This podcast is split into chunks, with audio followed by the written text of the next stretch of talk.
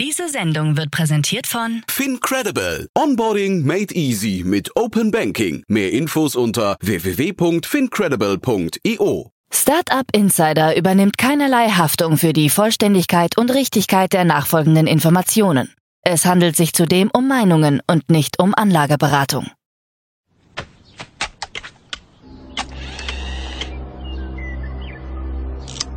To infinity and beyond!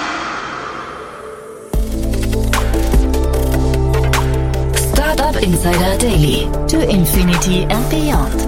Der Podcast rund um Blockchain, Krypto, NFTs und Web 3.0. Herzlich willkommen zu To Infinity and Beyond, unser Podcast rund um die Themen Krypto, Blockchain, NFTs, DeFi, Metaverse und alles, was die Wirtschaftswelt von morgen bestimmen könnte oder bestimmen wird. Ich habe hier das große Vergnügen, ich spreche in rotierender Reihenfolge mit äh, ja den schlauesten Köpfen der Kryptowelt, das zumindest ist mein Eindruck. Und wir sprechen immer über die wichtigsten Themen der Woche. Ähm, heute spreche ich mit Ke, also Kerstin Eismann und Yannick Sokolov. Und wir haben tolle Themen besprochen, muss ich sagen. Es war eine tolle Woche, viel passiert, wirklich quer durch die Bank. Aber ich glaube, es ist ein ganz, ganz toller Mix geworden. Deswegen freut euch jetzt bitte auf Kerstin, Ke Eismann und Yannick Sokolov in der neuesten Folge von To Infinity and Beyond. Werbung.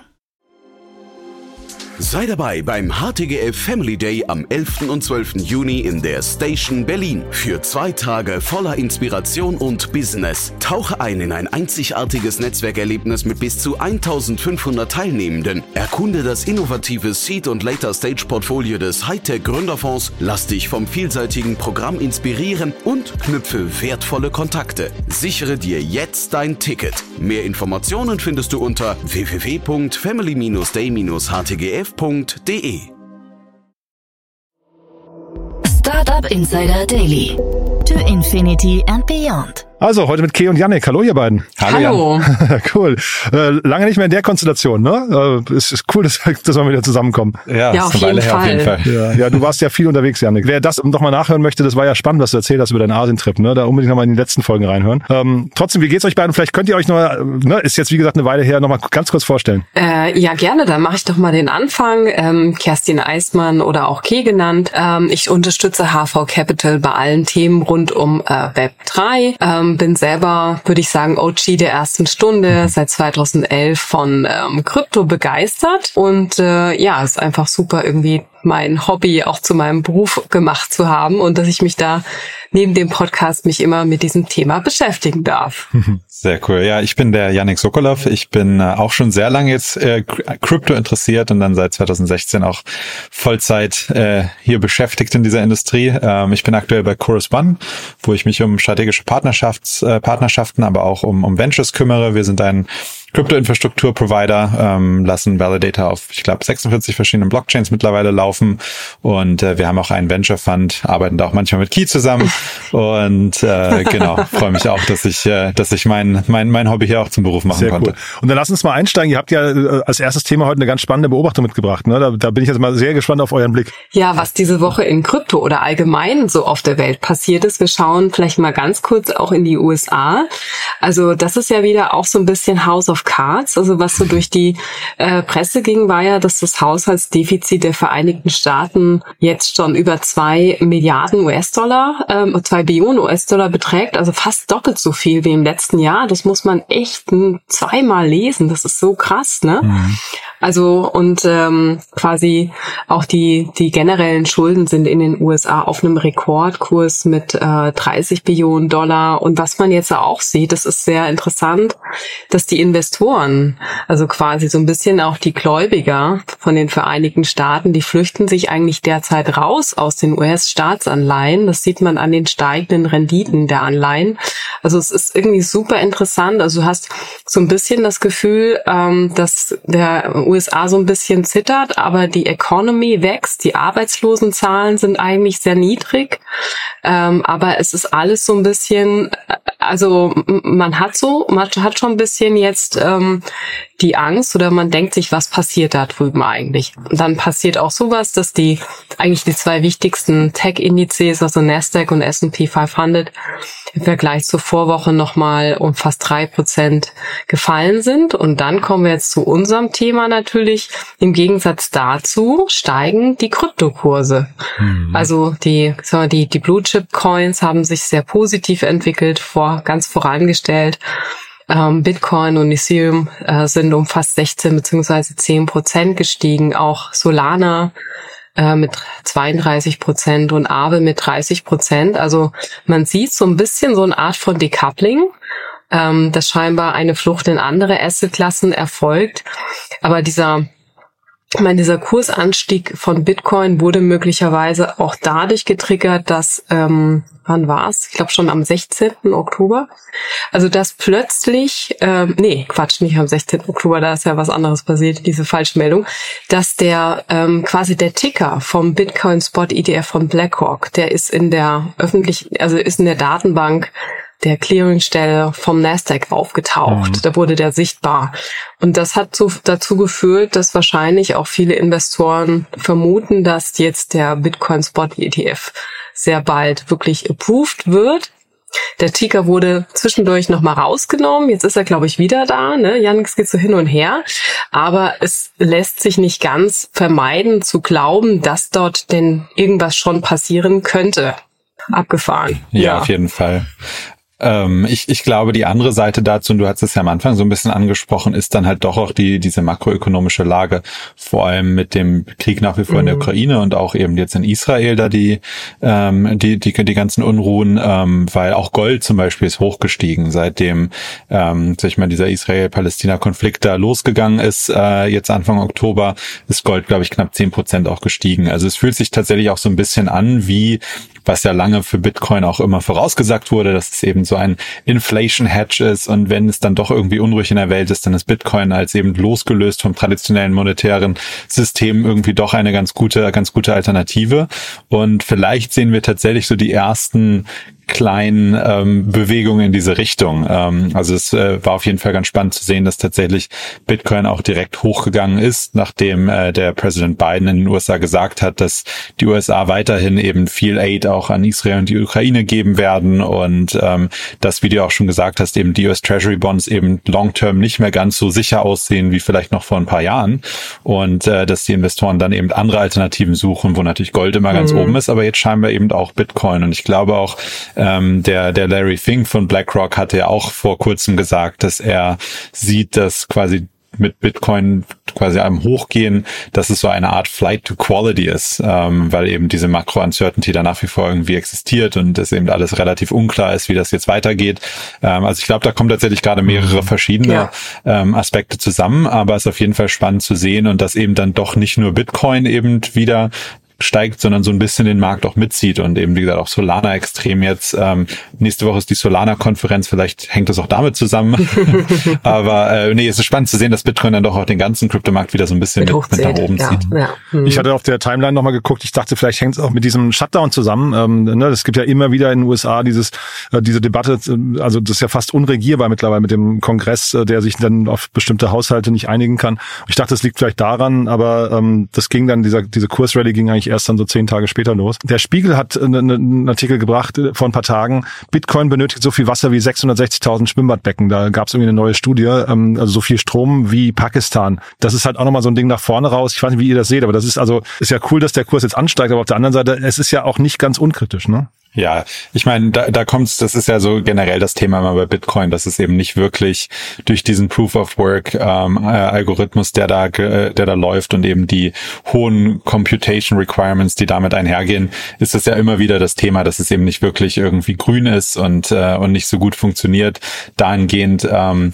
aber ich hatte mir diesen Spiegelartikel jetzt mhm. nicht genauer angeguckt. Ich hatte nur darüber was bei Twitter gelesen. Da hatte auch jemand schon äh, wieder direkt geschrieben, dass das sich wohl auf ein bisschen alte Daten auch ähm, äh, quasi bezieht.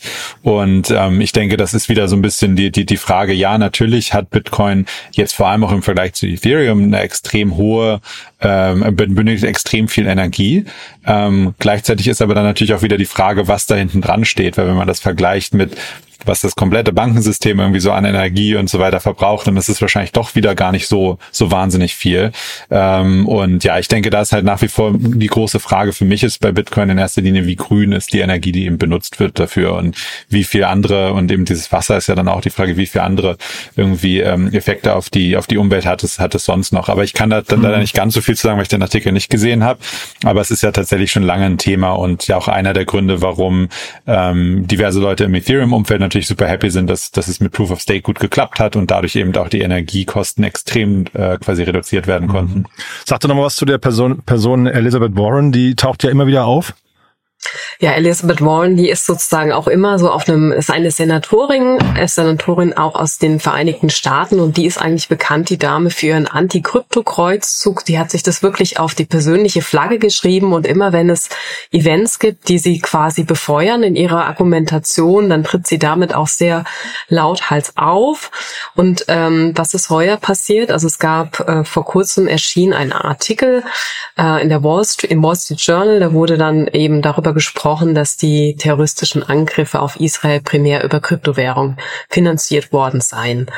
Ähm, und die Senatorin hat natürlich dann gleich sozusagen diesen Artikel rausgepickt und hat ähm, direkt die beiden Administrationen aufgefordert, gegen kryptofinanzierten Terrorismus vorzugehen, ähm, weil sie auch argumentiert hat, Kryptowährung seien eine nationale Sicherheitsbedrohung für die USA und ihre Verbündeten weltweit. Also sie hat das quasi wirklich ganz oben zum Thema gemacht. Das Problem bei der ganzen Geschichte war dann aber, dass ähm, Blockchain-Forensik-Unternehmen oder gerade an der Stelle sei zu erwähnen Elliptic, hat dann rausgefunden, dass es gar keine Beweise dafür gibt, dass die Hamas große Kryptospenden erhält.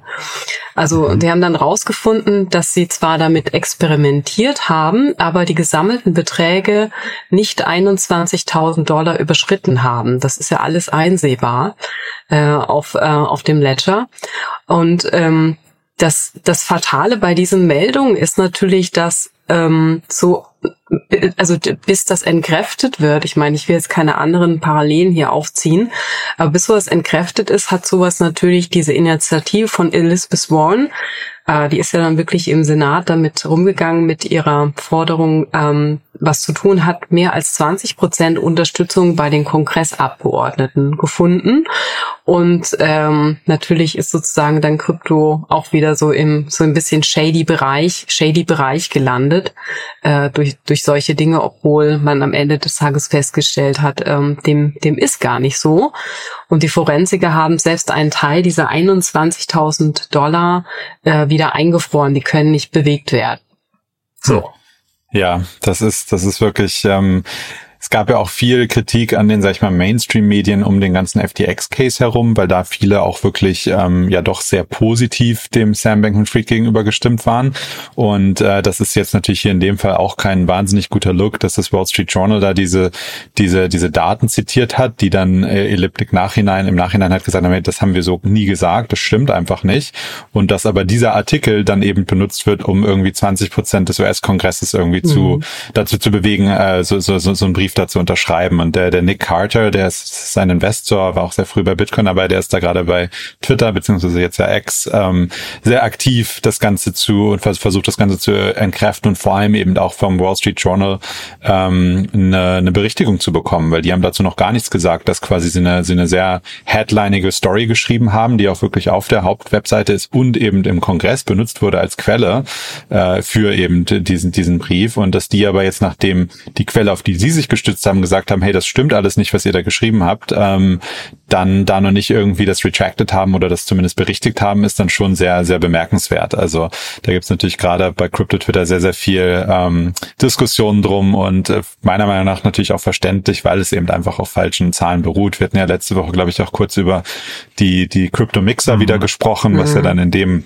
Zusammenhang auch immer ein großes Thema ist. Und ja, da sieht man, finde ich, wieder, wie, wie differenziert, dass man das eigentlich alles betrachten muss und wie schnell eben, wie du auch gesagt hast, Ki, dann da ähm, aus so einer Meldung heraus irgendwie dann Politik gemacht wird, ähm, ohne dass es dann hinterher, beziehungsweise es dauert zu lange, bis es dann irgendwie berichtigt wird und dann ist schon wieder das Interesse daran auch schon wieder weg, aber es hat in dem Moment natürlich geholfen. so Und äh, ja, insgesamt keine wahnsinnig gute Leistung vom, vom Wall Street Journal hier, würde ich sagen. Und äh, ja, muss man mal schauen, wie das jetzt noch weitergeht, ob die tatsächlich nochmal das berichtigen ähm, oder ob es jetzt einfach so quasi unter den Teppich bleibt, gekehrt ja. wird ein bisschen. Mhm. Es gibt eine Seite, die heißt Net Worth Club. Ich äh, weiß nicht, wie seriös die ist, offen gestanden. Elizabeth Warren wird da aufgeführt mit einem Net Worth von 80 Millionen Dollar. Äh, unter anderem 5 Millionen Dollar in Krypto. Ja, also ich würde, würde mich jetzt nicht wundern. Ja, also wie gesagt, ich habe keine Ahnung, ob es seriös ist, aber die Seite insgesamt ist sehr umfangreich. Von daher kann ich mir vorstellen, da ist zumindest was dran. Und man weiß ja natürlich jetzt nicht, hat sie vielleicht fünf Millionen, äh, hat sie vielleicht aus zehn Millionen fünf gemacht oder aus einer fünf, ne? Keine Ahnung.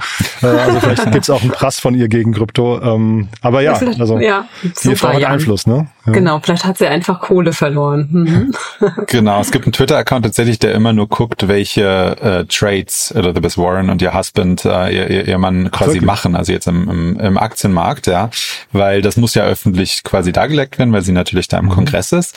Ähm, und da sind aber immer wieder, also das ist, ist jetzt natürlich so ein bisschen aus der aus der Twitter-Welt, aber da sind immer wieder sehr interessante dann Trades auch dabei, die extrem gut sind und vor allem auch extrem zeitlich äh, sinnvoll. Also ich glaube, sie hatte zum Beispiel viel in diese ganzen Chip-Firmen äh, investiert, direkt vom AI-Boom, bevor es dann noch irgendwelche, ähm, bevor es dann noch im, im Kongress irgendwelche Gesetze dazu gab. Und das ist schon lange ein Kritikpunkt ja auch in der USA, dass da die, ähm, dass man eigentlich eher die Gehälter mal anheben sollte von eben Kongressabgeordneten und ähnlichem, damit sie dann eben nicht drumherum irgendwie am Aktienmarkt ihr Geld machen müssen.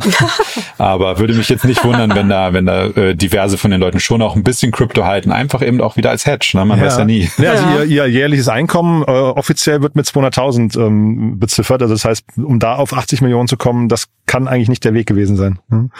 Ja, ja das denke ich auch.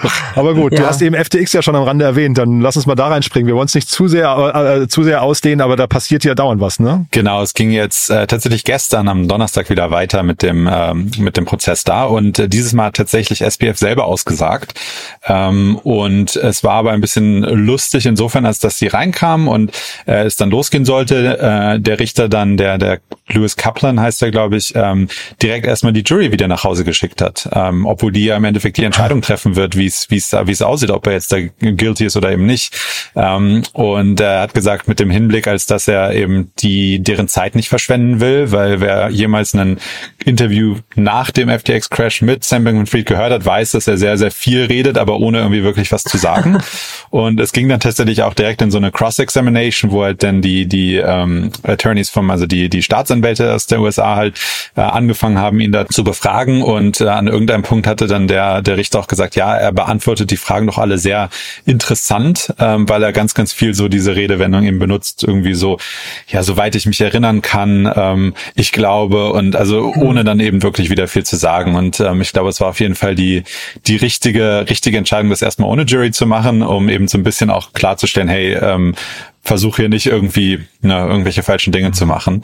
Ähm, das wird jetzt heute irgendwie weitergehen und da wird heute dann eben auch entschieden, ob die Jury das jetzt nochmal alles hört, also ob da tatsächlich nochmal, ob er aussagt vor der Jury oder nicht. Ähm, und gleichzeitig, das hatte der Daniel letzte Woche äh, angesprochen, ist die Bloomberg-Doku äh, über FTX gestern auch live gegangen. Äh, gibt's bei bei YouTube, können wir glaube ich dann in den Show Notes auch auch verlinken. Ich habe es mir noch nicht angeguckt, sind anderthalb Stunden, also sehr, ein bisschen ausführlicher, aber ähm, vielleicht wer wer Interesse hat, mal zu gucken, was da jetzt alles passiert ist überhaupt äh, seit dem Start. Äh, ich denke, die werden da einen ganz guten Überblick geben über, über den ganzen, ganzen Werdegang von FTX und dem Crash und äh, wie das dann alles eben zustande gekommen ist.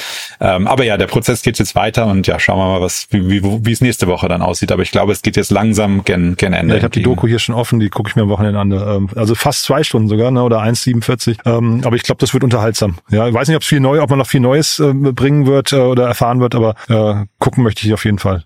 Mhm. Äh, nicht, dass du noch auf doofe Gedanken kommst, äh, Jan, wenn du die Reportage dann zu oft und zu in intensiv äh, schaust. Ach, um Gottes Willen, nee, nee keine Sorge.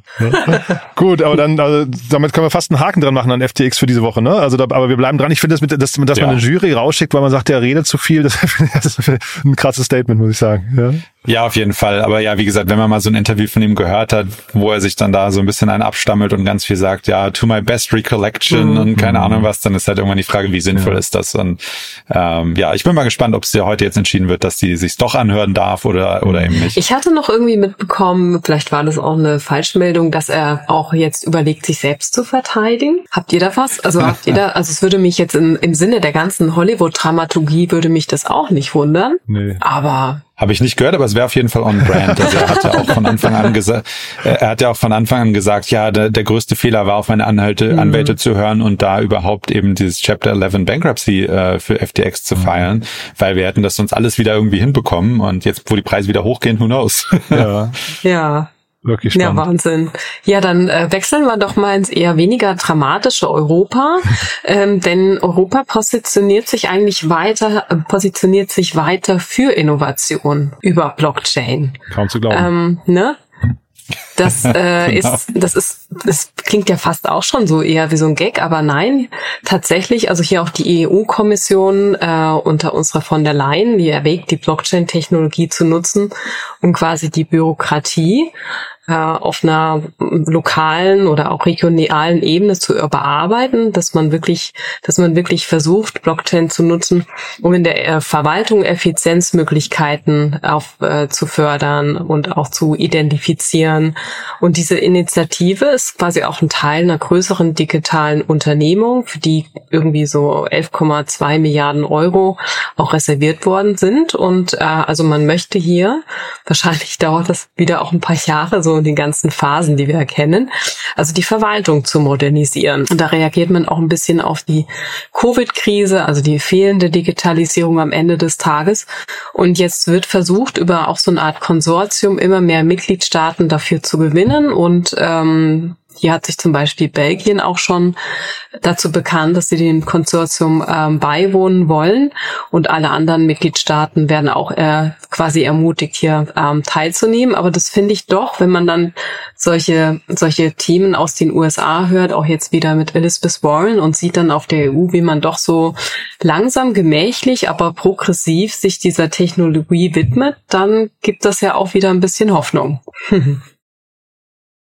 Finde ich cool, dass du das sagst, weil ich hatte vorhin noch, ich hatte ja von dem Shutdown in den USA gesprochen, habe gedacht, USA ist halt irgendwie so teilweise unregierbar und wollte eigentlich noch sagen, in Europa haben wir das gleiche auch, weil es ja Föderalismus, dann ähm, äh, Länderebene und dann irgendwie EU oben drüber und so, was ja auch sehr, sehr zähe Prozesse irgendwie eigentlich mit sich bringt. Aber jetzt halt scheinbar hier, wenn es mal läuft, läuft's, ne? Äh, ja. ja.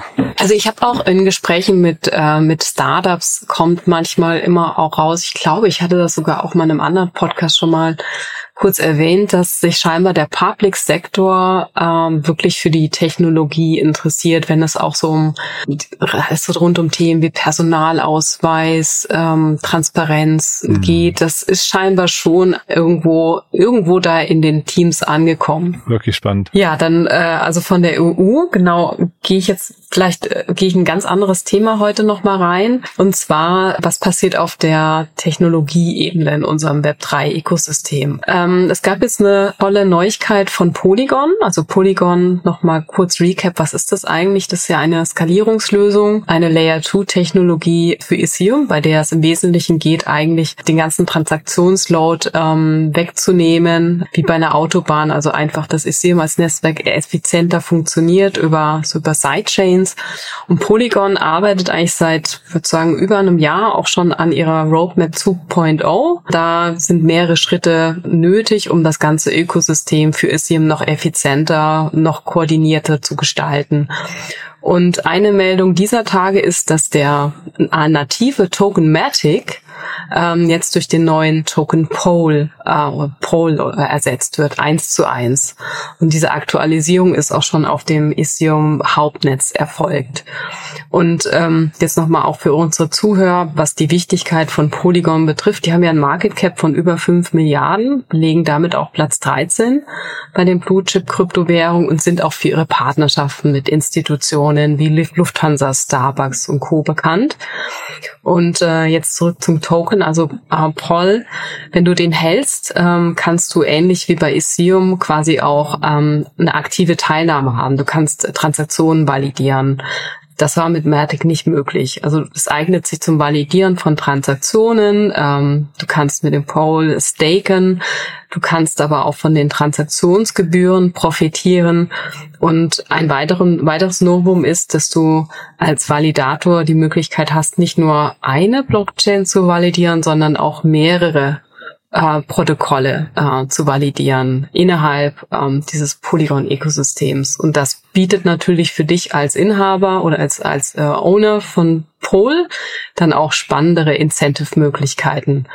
Es ist ein sehr großer Meilenstein für Polygon, für das gesamte Polygon-Ökosystem. Sicherlich nicht ganz trivial, was jetzt die ganzen technologischen Komponenten betreffen, aber ähm, ich denke, damit hat sich Polygon weiter in die Pole Position äh, auch ähm, reinmanövriert und äh, sollte man auf jeden Fall auch ähm, mal, sollte man auf jeden Fall auch, auch beobachten. Auf jeden Fall, was du ja auch schon gesagt hast, dass man eben mit diesem einen Token dann im Endeffekt mehrere Blockchains validieren oder beziehungsweise dem die Sicherheit und Security geben kann, ähm, ist super spannend. Wir hatten hier ja auch schon ein, zwei Mal über dieses sogenannte Restaking auf Ethereum gesprochen oder im Cosmos Ecosystem heißt es Interchain Security. Und äh, auf Ethereum ist da das, das Projekt Eigenlayer ganz groß und da ist eben ja auch die Idee, dass man ähm, das Ethereum, was man schon gestaked hat, um eben Ethereum ab, abzusichern, über Eigenlayer oder auch andere äh, Smart Contract Plattformen nutzen kann, um weitere Projekte quasi ähm, denen die die Sicherheit von von Ethereum auch zu geben. Und da geht es ja auch viel um diese Rollups und sowas. Und Polygon hat jetzt eben gesagt, nee, wir bauen quasi das nativ dieses System in unseren in unseren Haupttoken rein und ist mittlerweile ja auch nicht nur die Polygon Blockchain, sondern es gibt auch eine ZK, also eine Zero Knowledge EVM und ja, das ist mittlerweile so ein ganzer Stack an verschiedenen Technologien, den sie da bei, bei Polygon Labs bauen. Und ähm, ja, wird spannend zu sehen, glaube ich, wie dieser Token dann tatsächlich funktioniert, wenn diese ganzen Systeme dann live sind. Ähm, das ist ja jetzt noch nicht der Fall, aber ist auf jeden Fall ja eine Pole Position, äh, wie du so schön gesagt hast. Ähm, generell ist auf der Technologieseite ähm, auch viel passiert diese Woche. Das ist ganz spannend. Ähm, Gestern ist auch die DYDX Chain äh, ans Mainnet gegangen, also ist jetzt live. Ähm, da hatten wir, glaube ich, im, im Juli oder August auch schon mal drüber geredet. DYDX ist im Endeffekt ein dezentraler, äh, eine dezentrale Kryptobörse, die sich eben auf, also für professionelle Trader vor allem, die sich auf diese Perpetuals und Future Trading und sowas alles spezialisiert hat und auch mittlerweile über eine Billion an äh, sag mal, All-Time-Volume äh, generiert hat. Also schon, schon sehr groß und auch einer der, sag ich mal, Haupt, würde ich sagen, ähm, Competitor im Vergleich zu eben Binance und Co., diesen zentralisierten äh, Exchanges. Und äh, ja, die haben jetzt den Schritt gewagt, eben ihre eigene Blockchain äh, zu machen, haben dafür die Cosmos SDK äh, benutzt und ähm, das ist ganz spannend, weil das Orderbook im Endeffekt, was, was die haben, das Centralized Orderbook, sitzt im Validator quasi. Also das ist ein bisschen ähm, ja eine sehr, sehr spezielle Herangehensweise ähm, und äh, wir hatten auch viel mit denen zusammengearbeitet, also bei Chorus One, ähm, was dieses Thema MEV angeht, weil man das natürlich in so einem ähm, in so einem Exchange nicht haben möchte. Und äh, ja, jetzt ist die Blockchain tatsächlich live. Trading auf der Blockchain ist aber noch nicht ähm, noch nicht äh, verfügbar, weil sie jetzt erstmal natürlich gucken wollen, dass das alles stabil läuft, ähm, weil da eben auch viel Volumen ist. Und es ist aber dann im Endeffekt jetzt auch der nächste Schritt, ist dann den Token von Ethereum, weil der DYDX-Token und die Plattform jetzt ja noch auf Ethereum läuft, dann auch rüber zu bridgen auf diese neue Cosmos-basierte Blockchain. Ähm, das heißt, das wird jetzt auch passieren in den nächsten nächsten Wochen. Und äh, ja, das ist ein super spannendes Experiment. Ähm, es ist dieses Thema mhm. App-Chains, also quasi eine, eine, Chain für eine spezielle App. Und ähm, ja, DYDX ist auf jeden Fall dahingehend wahrscheinlich der die größte App, die die sowas jetzt wagt. Und äh, ja, es wird auch spannend zu sehen, ähm, wie das angenommen wird im Endeffekt von den Nutzern, diese ganze äh, dieser ganze Tran Transfer von Ethereum auf auf auf die Cosmos-basierte Blockchain Blockchain und ob das dann auch von den Tradern eben angenommen wird. Also da ähm, äh, haben viele gerade ihre Augen drauf, vor allem aus dem Cosmos Ecosystem, weil das die ganze Idee dahinter ist. Und äh, ja, genau, ist jetzt live seit gestern und wir, wir schauen mal, wie sich das weiterentwickelt. Auch über das ganze Thema so App-Chains oder dieses Supernetz bei Polygon, da könnte man auch eine eigene Folge nochmal drüber machen, ne? Aha wie so neue Wirkmechanismen oder neue Philosophien innerhalb der innerhalb bestimmter Ökosysteme auch ähm, Quid bekommen. Mhm. Auf jeden Fall. Das nächste Mainnet, was jetzt nämlich auch demnächst live geht, was jetzt auch announced mhm. wurde, ist. Celestia. Und Celestia ist nämlich auch wiederum eine Blockchain, die was ein bisschen anders versucht. Ähm, und zwar ist äh, Celestia die Blockchain, die die Idee von so Modularität in Blockchains vorangetrieben hat. Und ähm, äh, im Endeffekt ist Celestia quasi ein Datennetzwerk ähm, und es erlaubt quasi anderen Blockchains, also solchen Rollups, ähm, leichter zu, ähm, zu funktionieren, weil sie sich eben nicht um diese, diese Datenebene kümmern müssen. Also im Endeffekt ist, ist Celestia quasi die erste Blockchain, die versucht, die Execution und Consensus Sachen zu trennen, so ein bisschen. Bei Ethereum und den meisten anderen Blockchain ist das alles zusammen in einer Blockchain. Ähm, aber die Idee dahinter war eben zu sagen, hey, ähm, wenn wir eben einen Teil davon quasi outsourcen an eine andere Blockchain, dann äh, ist es ja viel, viel leichter, ähm, die, die, eben diese Execution mhm. laufen zu lassen. Und ähm, ja, die gehen jetzt auch demnächst ans Mainnet. Also da passiert jetzt auch viel. Da wird man auch mal jetzt sehen müssen, hey, wird, wie wird das angenommen von eben äh, App-Buildern und sowas. Ähm, diese, diese modulare, äh, dieses modulare Ökosystem. Und äh, dann das letzte, was ich noch hatte, war Chainflip. Ähm, das ist ein dezentraler ähm, Market, äh, quasi Marktplatz für, für Tokens. Und da ist die Idee, also so ein Automated Market Maker, die Idee dahinter ist aber, dass du eben auch von Bitcoin auf Ethereum, auf Solana und ähnliches relativ simpel ähm, quasi traden kannst, ohne dass du sogenannte Wrapped Assets mhm. bekommst. Also ohne dass du ähm, jetzt erstmal einen Wrapped Ethereum, einen Wrapped Solana oder was auch immer bekommst, was dann wiederum ein Smart Contract nämlich ist und dahingehend dann auch wieder mehr Risiko innehat. So und ähm, die sind jetzt scheinbar auch kurz vom Launch und äh, warum ich das jetzt hier nochmal mitgebracht hatte, war ganz lustig. Die haben nämlich ein sogenanntes Pre-Announcement auf einem Announcement gemacht. Also in Crypto gibt's dieses Meme, dass ganz viele, gerade auch damals in der ICO-Blase, gab's ganz viele, ja, wir machen ein Announcement von einem Announcement. Sobald haben wir ein großes Announcement. und äh, da spielen sie jetzt so ein bisschen mit und haben gesagt, hey, wir ähm, you know, haben jetzt ein, ein, ein Pre-Announcement hier, dass es bald ein großes äh, Mainnet-Announcement gibt. Also ähm, ja, passiert tatsächlich auf der Technologie, technologischen Ebene auch mhm. relativ viel nach wie vor. Und äh, das finde ich immer insofern spannend, als dass wir auch viel über Regulations und sowas alles reden, dass aber trotz allem sich scheinbar viele Teams eben nicht beirren lassen von eben irgendwelchem Gegenwind aus, äh, aus dem US-Kongress oder ähnlichem, sondern weiter fleißig an neuen Technologien Weil das ein Pre-Announcement finde ich irgendwie cool, ne? Also du hast ja in der, in der Filmwelt und so hast du ja auch Trailer und solche Geschichten, ne? Das könntest du ja eigentlich so ein Jahr, Jahr vorher könntest du ja so ein Trailer starten, dass dann irgendwann mal was kommt. Kurze Frage mal zu den, zu den App-Bildern noch, weil du es gerade erwähnt hast, dass man gucken muss, wie viele App-Bilder ähm, da oder wie, wie, wie die darauf reagieren. Wie ist das denn eigentlich in der, in der Blockchain-Welt? Ähm, ist das nicht hinterher sogar das Wichtigste fast und, und wie, wie dynamisch verhalten die sich? Also kommt da eine neue Technologie und dann gucken, dann bewertet man immer wieder eine neue oder ist es ein Kampf, äh, wer zuerst kommt, holt sich die besten App-Bilder zu sich und dann sind die relativ tief verwurzelt? Ich würde sagen, es ist ein bisschen von beidem. Man sieht schon stark, dass Ethereum als quasi größte Plattform mit dieser Ethereum Virtual Maschine, was quasi diese EVM, die quasi dann genutzt wird, um, um eben Apps zu bauen, auch ähm, schon sehr, sehr viel ähm, Priorität einfach haben, wenn jetzt neue Bilder auch ins, ins Ökosystem kommen, weil es ist bekannt, es funktioniert, ähm, es gibt ganz viel Resources und Documentation und diese ganzen Sachen, die ja wichtig sind, wenn man jetzt irgendwie da Technologie bauen will. Ähm, aber wir sehen schon auch immer wieder, dass wenn jetzt eben neue äh, Technologien kommen, Solana war so ein Beispiel jetzt im, im, im letzten, sag ich mal, Cycle, ähm, die dann schon auch andere Use Cases ermöglichen. Und dann ist es natürlich schon spannend zu sagen, hey, ich habe hier was ganz Spezielles, was ich bauen möchte. Dafür ist Ethereum nicht so ideal. Dann gucke ich mal, was es an anderen ähm, an anderen Varianten gibt. Aber es ist natürlich auch nach wie vor im Kryptomarkt gefühlt so, dass ähm, es auch doch viel Hype ist und ähm, dass natürlich dann Teams auch dazu tendieren zu sagen, hey, ich gehe jetzt gerade mal erstmal zu dem nächsten gehypten Thema hin.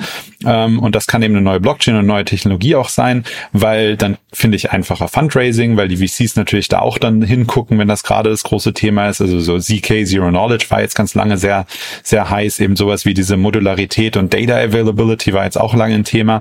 Und das führt dann schon dazu, dass auch Teams natürlich gucken, hey, wo, wie kann ich mich gut positionieren? Jetzt unabhängig von dem rein technischen oder den rein technischen Möglichkeiten. Das heißt, es ist so ein bisschen so ein zweiseitiges, zweiseitiges Schwert. Ähm, ich denke schon, dass das Ethereum eine große Vormachtstellung hat und alle anderen Blockchains, die eben diese EVM auch unterstützen, es deutlich einfacher haben, eben dann neue äh, Programmierer und, und App-Entwickler mhm. eben dann doch auch anzuziehen.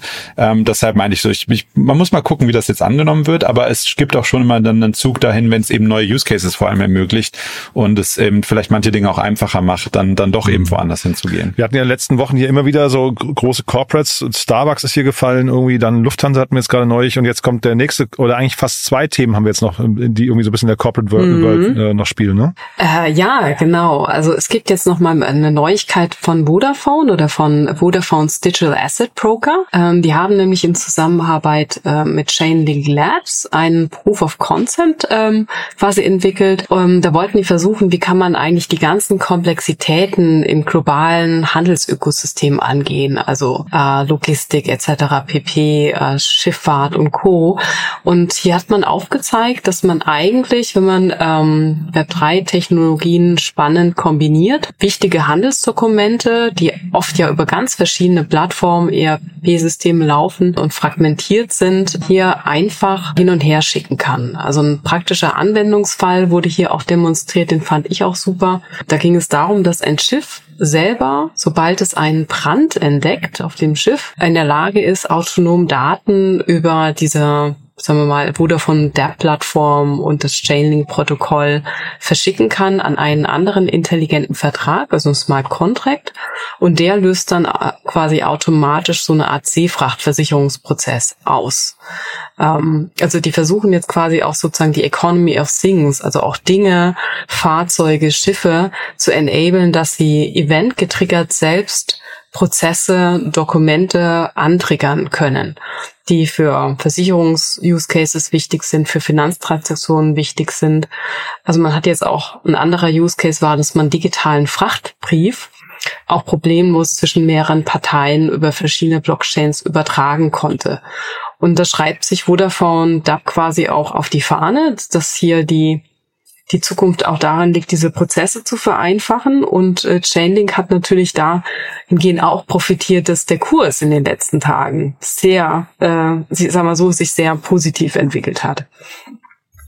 Also die Institutionen kommen auf jeden Fall, kommen auf jeden Fall immer, immer mehr rein, habe ich den Verdacht und das Gefühl. Und auch vieles passiert tatsächlich häufig so im europäischen Kontext, ne? Mhm. Ja, das, das zum einen, so auf der Ebene. Äh, mal gucken, wie viele Schiffe jetzt selber äh, die Auto, äh, Automated Economy initiieren. Dann habe ich noch eine NFT-News, weil wir sind ja eigentlich auch der NFT-Podcast. Und ich dachte, es wird doch auch mal an der Zeit, mal wieder über ein, ein NFT-Projekt zu sprechen. Ich war dabei, das, den Begriff eigentlich rauszustreichen aus meinem Wörterbuch. und da kommt Key ums Eck. Ja. Genau, ich habe, ähm, und zwar geht es um die Velocity-Serie. Äh, ähm, das ist ein Projekt, das gemeinsam von äh, dem Oracle Red Bull Racing Verband und Bybit entwickelt wurde. Also Bybit ist so für die ähm, für unsere Zuhörer so eine der größten Kryptobörsen der Welt und ähm, ja, Oracle Red Bull Racing steht halt für die Formel 1 und sie haben quasi eine Kollektion ins Leben gerufen, die sich zum ersten Mal um das ganze Thema Formel 1, Speed, ähm, Technologie und auch die ganze Historie bemüht. Und ähm, vier, vier Künstler in Summe ähm, erstellen hier die, die NFTs für diese Serie. Und den Anfang hat Rick Ostenbrück gemacht. Das ist ein niederländischer Künstler, der auch schon im traditionellen Markt für seine dynamischen Formen und abstrakten Gestaltung bekannt ist. Aber heute geht es um den äh, Künstler. Es sind vier in Summe. Der dritte wurde jetzt bekannt gegeben. Das ist ähm, Snowfro. Mhm. Vielleicht kennen ihn einige auch schon. Also er ist bekannt dadurch, dass er eigentlich Generative Art erfunden hat im mhm. NFT-Space. Also was ist das? Das ist eigentlich der kreative Prozess, bei der du als Künstler nicht selber die Kunst manuell erschaffst, sondern auf Algorithmen, also auf mathematische Formeln, Zufallsprozesse setzt, um die Kunstwerke zu erschaffen. Und ähm, Snowfrow, also der wurde so 2017 eigentlich inspiriert durch die CryptoCard-Punks und hat dann selber ähm, in einem Testversuch ähm, Generative Art erstellen lassen mit der Kollektion, die heißt ähm, Chromie Squiggles. Äh, die kann man auch auf OpenSea äh, finden. Also das sieht, also die Kollektion erscheint total banal. Das sind einfach so Linien, äh, Linien, die sich aber verändern lassen, wenn du irgendwelche Tastenknöpfe auf deiner Tastatur betätigst. Verändert sich das Bild. Also du kannst das Bild selber quasi verändern Und diese Bilder werden ähm, so getradet, so um, also in neun, neun ISA kostet da so, so ein kleines, kleines Bild. Mhm. Also das nur zu seiner Wichtigkeit. Er hat ein Umsatzvolumen von 130 Millionen erreicht für seine, für diese erste Generative Art Kollektion Chromie Squiggles. Und jetzt im Rahmen dieser Velocity-Reihe ist er jetzt quasi der Künstler, der jetzt am Zuge ist und seine, sein Generative Art für Formel 1 ähm, entwickelt oder hat entwickeln lassen von der KI und äh, diese Objekte äh, diese Objekte kann man auf OpenSea jetzt auch quasi erwerben. Es ist nur spannend, dass jetzt sozusagen die ersten oder die prominenten Künstler aus dem NFT-Space oder einige, die auch wirklich ähm, zielführend waren für neue Entwicklungen, wie Generative Art, jetzt auch sozusagen in die Formel 1 äh, reingekommen sind und sicherlich auch ein Projekt, ähm, das man, das man beobachten sollte mhm. oder könnte. No Financial Advice. Und so nach vorne raus, wie ist eure Prognose? Weil ich gucke guck jetzt hier gerade parallel auf Google Trends äh, nach dem Begriff NFT oder Non-Fungible Token. Das sieht so ein bisschen, ein bisschen traurig aus. Ne? Also die sind ungefähr wieder da angekommen, wo sie mal herkamen, nämlich aus dem Nichts äh, verschwinden da gerade wieder als Such Suchvolumen. Nach vorne raus, also ich meine, NFTs ist ja mehr jetzt als die die äh, netten bunten Bildchen. Ne? Aber ähm, was was glaubt ihr, wie so in einem Jahr erholt sich der Markt wieder? Hm. Also ich, ich denke, da gibt es ja zwei Aspekte. Zu einmal, sag ich mal, so der ähm, mehr quasi getriebene Markt von vom vom Trading jetzt. Es gab ja ganz viele NFT-Trader dann auch, die das wirklich halt eher als als äh, Anlage schon fast oder als Anlageobjekt dann halt sehen. Und dann gibt's ja den, sag ich mal, ähm, Use Case von eben auch Firmen genau. und Loyalty oder eben dann auch Kunst tatsächlich. Und nur vielleicht als als ähm, als Gegenstück dazu hat äh, das MoMA gerade vor, ich glaube vor vor zwei Wochen sowas bekannt gegeben, dass sie tatsächlich ähm, zwei NFT-Artworks ähm, acquired haben und jetzt dann auch äh, Langzeit ausstellen werden von äh, Refik Anadol und äh, Ian Cheng. Und Refik mhm. Anadol ist ganz bekannt für diese, also das heißt, glaube ich, unsupervised ja, Machine ja, Hallucinations oder sowas. Und das sind diese, genau, Sachen, die dann ineinander fließen und keine Ahnung was so. Und also da gibt's auch gerade in der traditionellen Art, äh, sag ich mal, Kunstwelt schon nach wie vor auch viel Interesse an, an, an diesen Themen. Und ich glaube, dass, sag ich mal, NFTs als Technologie sind, sind wahnsinnig breit einsetzbar und egal, ob es jetzt um, um Gaming geht, eben um Loyalty-Projekte, also Lufthansa, die, die, die Polygon ähm, basierte ähm, App, die die äh, aufgesetzt haben vor kurzem, sind ja auch im Endeffekt NFTs, die da genutzt werden. Also ich glaube schon, dass die Technologie nicht, nicht wegzudenken ist. Wie der Markt sich jetzt für das quasi Handeln mit irgendwelchen lustigen PFP-Bildern sich entwickelt, weiß man nicht. Im nächsten, im nächsten Markt, im nächsten Bullmarkt kommt bestimmt mhm. der nächste Hype um die Ecke und da denkt sich wieder irgendjemand was Neues aus, womit man spekulieren kann. Ähm, da bin ich ein bisschen weniger optimistisch, aber was, sage ich mal, die Technologie und die, die Use Cases, die dadurch ermöglicht werden, angeht, da denke ich, werden wir noch einiges sehen in den nächsten zwei, drei Jahren. Das mit Refik Anadol hatte ich auch gelesen. Da habe ich mir, wir hatten hier im Podcast, glaube ich, kollektives Gänsehaut-Feeling, weil der, der hat ja hier in Berlin auch ausgestellt, in der Königsgalerie, ne? Da hatten wir damals drüber gesprochen, okay, mit, mit Daniel noch, ne? Und das war ein cooler Moment, muss ich sagen. Also, also das sind sehr beeindruckende Kunstwerke. Wer sich das mal angucken kann, unbedingt anschauen. Mhm. Genau, also genau. der hat, also der hat damit, glaube ich, einfach auch sozusagen ein ikonisches Werk, Werk geschaffen. Also man sitzt davor, man ist gebannt. Äh, ähm, das ist äh, so ein ganz sphärisches Grundrauschen, was passiert und dass die MoMA ihn jetzt quasi auch verewigt, heißt, dass es halt so ein bisschen auch in dieser Popkultur angekommen ist. Aber ich sehe das wie Yannick, also NFTs für mich auch nur eine Technologie wie Blockchains. Die Use Cases sind, wie er sagte, mannigfaltig, ne, mhm. ne, von Kunst über auch äh, IP-NFTs in der, in der Medizin, ähm, über, dass es gebunden ist auch an Real Estate. Also das darf man jetzt nicht nur auf quasi die JPEGs mhm. ähm, runter reduzieren. Genau. Von daher ist es vielleicht genau gut, dass dieser erste Hype auch verschwunden ist. Dann kommt, haben wir ja schon mal gesagt, dann kommt jetzt die Seriosität, ne? Genau. Ja. Genau. Die Hoffnung. Die, die Hoffnung. Cool. Dann mit dieser Hoffnung gehen wir ins Wochenende, würde ich sagen, oder? Ja, ja. sehr gut. Hat großen sehr Spaß gut. gemacht oder haben wir irgendwas Wichtiges vergessen? Nee. Ich glaube nicht. Super. Dann ganz lieben Dank euch beiden. Hat großen Spaß gemacht und bis zum nächsten Mal. Schönes Wochenende. Bis zum nächsten Mal. Bis Tschüss. dann. Ciao. Ciao. Danke euch auch. Startup Insider Daily to Infinity and Beyond. Der Expertendialog mit Daniel Höpfner und Kerstin Eismann rund ums Thema Krypto, Blockchain und Web 3.0. Ja, das war To Infinity and Beyond für diese Woche. Danke euch fürs Zuhören. Danke an Kay und Yannick. Hat großen Spaß gemacht, also mir zumindest. Ich hoffe euch auch, wenn dem so sein sollte. Wie immer, die bitte gerne weiterempfehlen, was ihr hier gehört habt, an Menschen, die hier mal reinhören sollten und dann hoffentlich Spaß im Thema bekommen oder Spaß an den Analysen und Retrospektiven, die wir hier ähm, ja immer wieder zusammentragen. Tolle Folge, finde ich. Äh, und ich werde mir jetzt, wie gesagt, am Wochenende die Bloomberg-Doku angucken über FTX. Wenn euch das interessiert, der Link ist in den Show Notes. Ansonsten werden wir sie wahrscheinlich nächste Woche hier kurz zusammenfassen. Aber so oder so, euch ein tolles Wochenende. Falls euch morgen langweilig sein sollte, ihr wisst, am Samstag kommt immer unser Podcast-Podcast. Das heißt, wir sprechen im Format äh, Startup Insider Media Talk mit anderen Podcastern und stellen die Podcasts vor. Und dann habt ihr eine ganz gute Gelegenheit, um schnell zu verstehen, ob der Podcast von der Ausrichtung für euch spannend sein könnte. Und am Sonntag dann, wie immer, Startup Insider Read Only, unser Bücher-Podcast. Ihr wisst ja, wir bzw. meine Kollegin Annalena Kümpel stellt einmal in der Woche Autorinnen und Autoren vor, die Bücher geschrieben haben, die sich an die Startup-Szene richten. Auch das ein tolles Format fürs Wochenende. Ich sage immer zum langen Frühstück im Bett oder zum gemütlichen Herbstspaziergang durch den Park. Falls wir uns nicht mehr hören sollten, euch ein tolles Wochenende und dann hören wir uns am Montag wieder. Aber wie gesagt, am Wochenende mal reinzuhören, macht auf jeden Fall Sinn. Bis dahin alles Gute. Ciao, ciao.